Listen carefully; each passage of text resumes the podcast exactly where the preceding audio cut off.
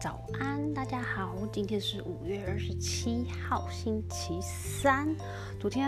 啊，呃，小卡一在播报新闻的时候口误讲了美国的时间跟日期，五月二十五。事实上，昨天我在播报说台湾时间已经是五月二十六了。那我一直以来我的 target 的听众的 target audience 一直都是台湾区的那个听众。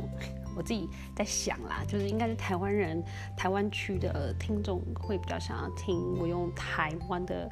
中文口音，然后来播报这个国际财经吧。然后，所以我就一直想说，嗯，就是用台湾的时间来告呃 跟大家问早这样子。就没有到昨天就口误了。昨天事实上五月二十五是美国的时间，五月二十五并不是台湾的时间，在这边跟大家道个歉。那今天我讲对时间了，是五月二十七号星期三。哇，一转眼五月就快要过了耶！啊，通常的时候五月的时候，我都是我每年在五月都回台湾，然后疯狂的找朋友玩乐啊，去海边啊，干嘛的。没想到今年就是被困在美国，没有办法回去这样子啊，真的是很悲哀。我的那个暑假，我的也不是暑假，我的 夏天就要这样慢慢慢慢的飘过去。好，不要抱怨了，不要听我抱怨。我们来看看今天的重点国际财经新闻有哪些呢？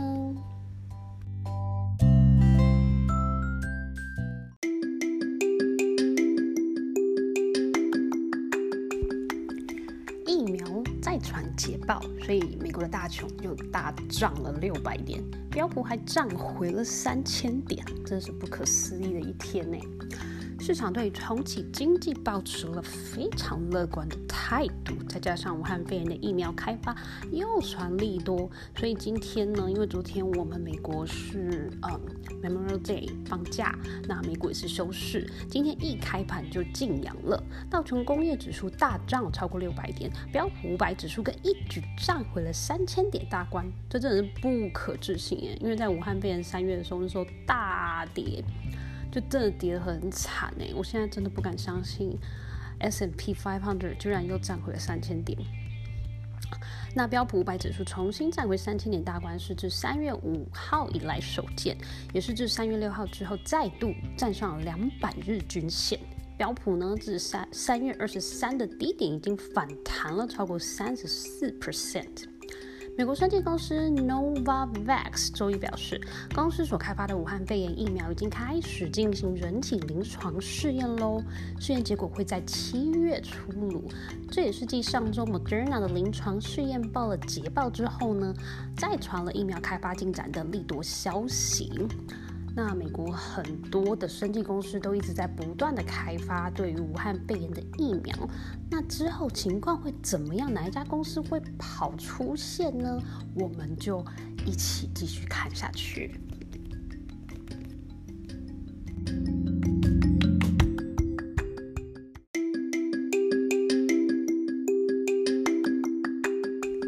赛车生产全部停摆了。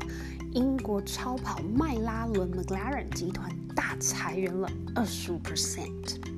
武汉肺炎疫情啊，已经导致了很多大型活动停摆。那英国超跑制造商迈拉伦 （McLaren Group） 也因此受了很大的打击。那出于赛车比赛啊，还有制造啊、销售活动，在疫情下都暂停了。迈拉伦今天宣布了大裁员二十五 percent，或大概是一千两百人左右。CNBC 在今天报道说呢，英国超跑跑呃超跑商迈拉伦集团宣布，疫情下赛车比赛取消，制造还有零售业活动暂停，以及对技术的需求减少，都深深的影响了该公司的收入。该公司已经提出了重组计划，其中呢包括了裁员大概一千两百名员工，人数大概是占了全公司的二十五 percent。涉及部门呢，包括全球范围内的应用、汽车、赛车业务。迈拉伦执行主席 Paul Walsh 表表示呢，嗯，我们公司一直都在努力避免裁员，而且已经在各个领域呢采取了激烈的节省成本的措施。但是现在公司已经没有选择，我们只能减少人员规模。另外，McLaren 从呃，在这之在此之前呢，也将二零二一年的年度成本上限从一点七五亿美元下调到了一点四五亿美元。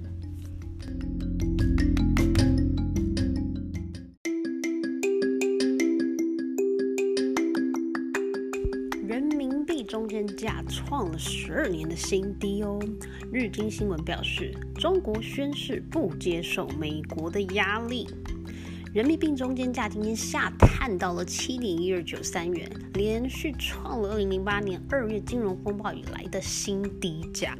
由于人民币中间呢，实质上反映了中国政府想看到的汇价，因此中国放出来的讯号被外界认为不只是反映美中关系恶化，更代表着中国公开警告美国，中国无意接受来自美国的任何压力。人民币中间价创了二零零八年二月以来的新低。那即使是美中贸易战的时候呢，人民币的中间价也没有这么低过。那据日经新闻报道，在美中贸易战最紧张的二零一九年八九月之间，离岸人民币汇价一度贬到了七点二元。那当时中国人民银行依然将人民币中间价维持在七点零八元左右，也缓解了人民币的贬值趋势。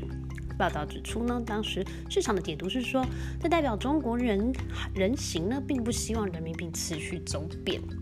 但这也代表了当前的中间价走势，预告着即使美中关系紧张，美国甚至还可能会动用到法案来制裁香港，造成美中关系更紧绷的局势之下，中国还是打算透过货币贬值这种可能会让争端持续更久的方式，来促进他们中国的出口。不过报道里面也提到说，如果中国贸然让人民币走贬呢，其实也要付出资本外流的代价。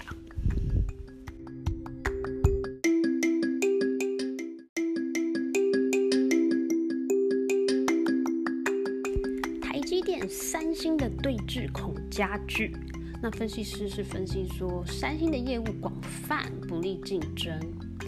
美国在因为在本月就扩大了制裁华为嘛，所以说呢，呃，专家预计三星还有台积电之间的竞争呢，在美国加强制裁华为之下会变得更加的严重。但是三星因为它的消费产品业务广泛，使竞争对手避免使用三星的晶片组件，所以这样子有可能会削弱三星的晶片业务。日经新闻在今天报道说，美国商务部推出更严格的技术出口管制规定之后呢，台积电随即就随即宣布了会在美国设厂五纳米晶片厂。那三星也在上周呢称将在南韩平泽市设立新的五纳米晶片生产线，其三星的华城工厂也预计将在今年下半年要量产五纳米晶片。分析师是认为呢。美国扩大封杀华为，将加剧了台积电和三星之间的竞争。但是三星却有电子消费产品业务广泛这个弱点。嗯，Cornucopia Capital Partner 资深半导体分析师 Eric Chen 他说，三星呢绝对是台积电强大的竞争对手。然而，世界上没有一家科技公司或晶片开发商会希望向竞争对手或是潜在的竞争对手采购大量的关键的晶片组件。劝表示，台积电相比之下呢，只承包晶片制造，没有任何与客户竞争的消费产品业务。而这也是为什么台积电拥有许多全球顶级晶片开发商客户，而且更得科技公司青睐的原因。报道也指出。苹果呢，曾经将它的 iPhone 行动处理器的晶片订单分拆给台积电还有三星，但现在台积电是苹果高阶行动晶片的唯一供应商。虽然苹果啊还是在向三星采购先进的显示器还有储存晶片，但是呢，三星作为苹果的智慧型手机竞争对手，也让苹果在重要的处理器晶片上呢，避免严重依赖三星。Eugene Investment and Securities 分析师 Lee Seung Woo 表示呢，三星维持了竞争力的关键是如何拥有稳定的客户群，以及建立谨慎的中长期战略，以便扩大现有客户，如高通啊、辉达、Nvidia 的订单，还有重新赢回苹果和赛灵思 s i n l e x 的过去这样主要的客户。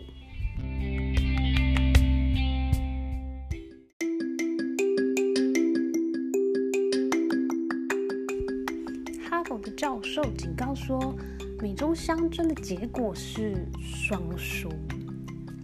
美中关系持续恶化中，那外界正在关注双方是否将有下一步的动作，因为任何的风吹草动呢都会惊动市场。但是哈佛的政治学教授艾利森 （Graham Allison） 在周二受访的时候呢，说了这场斗争的最终结果会是双输。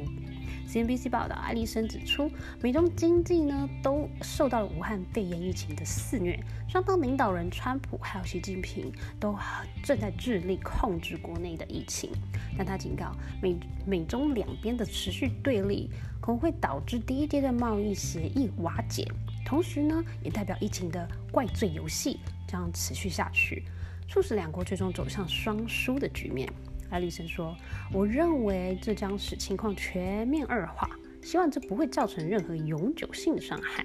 据报道，艾利森在克林顿总统时期呢，担任的是国防计划助理部长，并在雷根总统时期担任了国防特别顾问。报道指出，一些专家曾经警告，中国会难以兑现美中第一阶段贸易协议的承诺。疫情爆发更使这一些情况变得更艰难。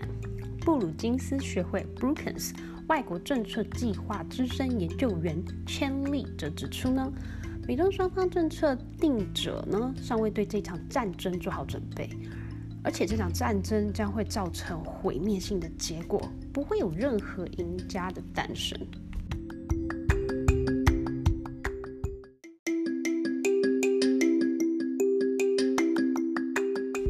专家说，中国是倾向去干涉金融领域的，所以呢，港版的国安法对投资者的影响是比较低的。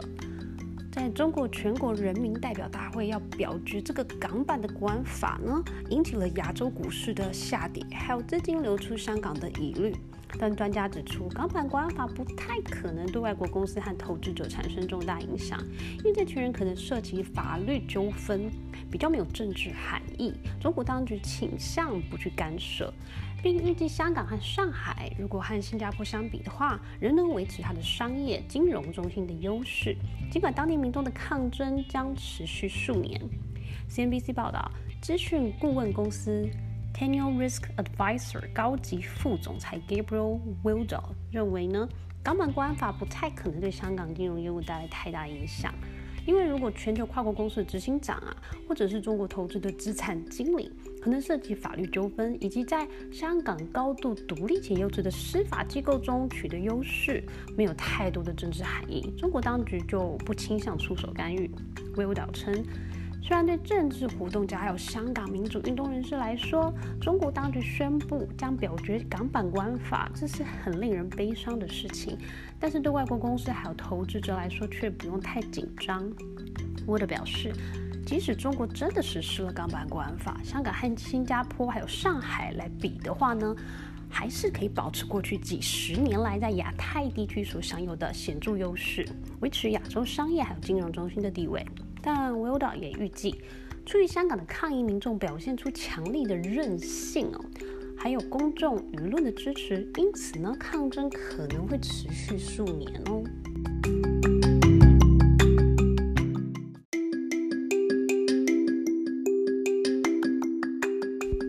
俄国能源部部长说，嗯，预料在两个月之内呢，全球原油市场就会恢复平衡了。俄罗斯的能源部部长诺瓦克 （Alexander Novak） 在昨天发布声明，指出呢，目前全球原油市场每日超额供应约七百万至一千两百万桶，但预期随着消费增加，估计市场将会在六月或是七月的时候恢复平衡。综合媒体报道。石油国输出组织与伙伴国 OPEC Plus 在今年四月达成历史性减产协议，同意在今年五六月期间呢，每日减产九百七十万桶原油，占全球供应大概超过十三 percent，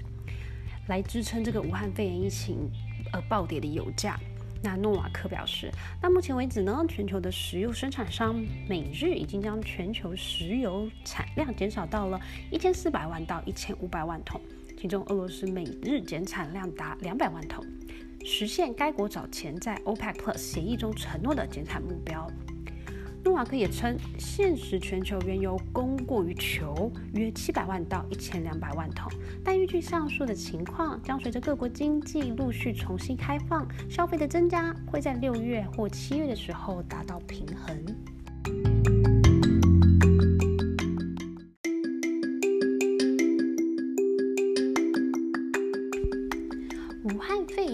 是股市最大的威胁哦，有分析师警告呢，美中关税战的风险才更棘手。自从武汉肺炎疫情爆发之后啊，全球市场投资人信心被吓坏了，导致股市先前出现一波抛售潮。但是美国投资管理公司谨慎投信 Invesco 首席全球市场策略师 Christina Hooper 指出。比起疫情啊不断加剧的美中紧张局势，才是股市最大的威胁。CNBC 报道，Hooper 近日受访的时候呢，就表示说，疫情大流行的影响已经逐渐被抵消掉了，因为联总会 Fed 提供了大量的货币政策来支持。反倒是美中的关税战疑虑又再起来了，那以这会对呃美股呢，还有股市呢造成直接的伤害。Hooper 指出。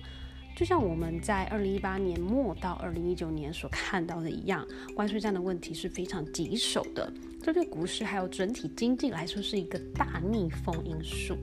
如今这个关税战恐怕又再度爆发。报道指出呢，美国在疫情上向中国问责的言论激增，加上中国对香港的港版国安法也引来美国强烈的反弹。这些因素造成美中关系不断升温，华尔街不安气氛也越来越浓厚。尽管呢，Hooper 对关税战再抱起这个谨慎的态度呢，但是也同时认为美中目前的局势比较像是口水战，贸易方面的进展呢，可能暂时还不会受到影响。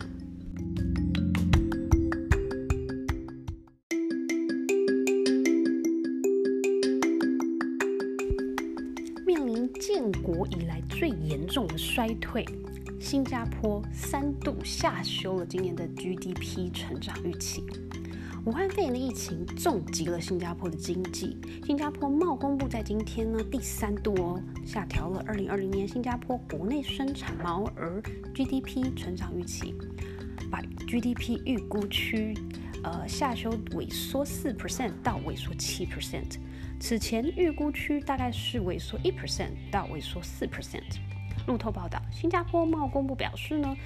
今年的第一季新加坡经济，呃，跟去年同期相比下降了零点七 percent，跟去年相比第四季下降了四点七 percent，降幅低于预期。新加坡贸工部表示，尽管疫情呢是有所趋缓的，但是持续时间还有严重程度以及经济复苏的轨迹。还有存在的非常大的不确定性。新加坡贸工部呢，将二零二零年非石油国内出口额 （NODX） 预期从跟之前比的话，是萎缩零点五 percent 到一点五 percent，下修萎缩一 percent 到四 percent。分析人士预计，由于两个月的封锁措施，依赖贸易的新加坡经济第二季将出现更严重的萎缩。新加坡正面临五十五年历史以来最严重的经济衰退。新加坡当局警告，失业率可能上升，工资水平可能下降。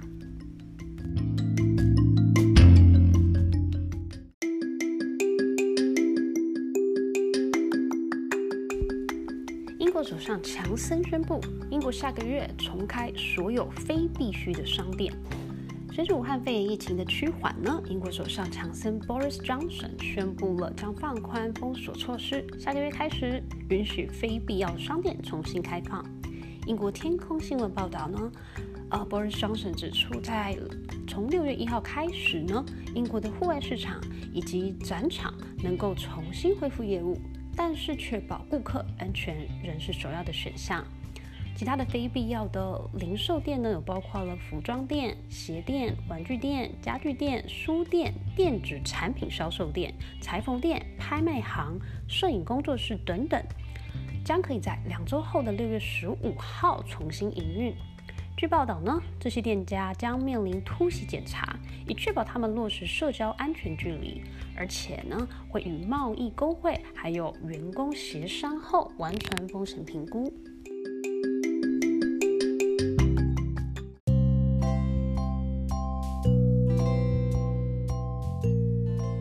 好了今天的国际财经重点新闻总共十条。就到这里为止喽。那我们明天再见喽，拜拜。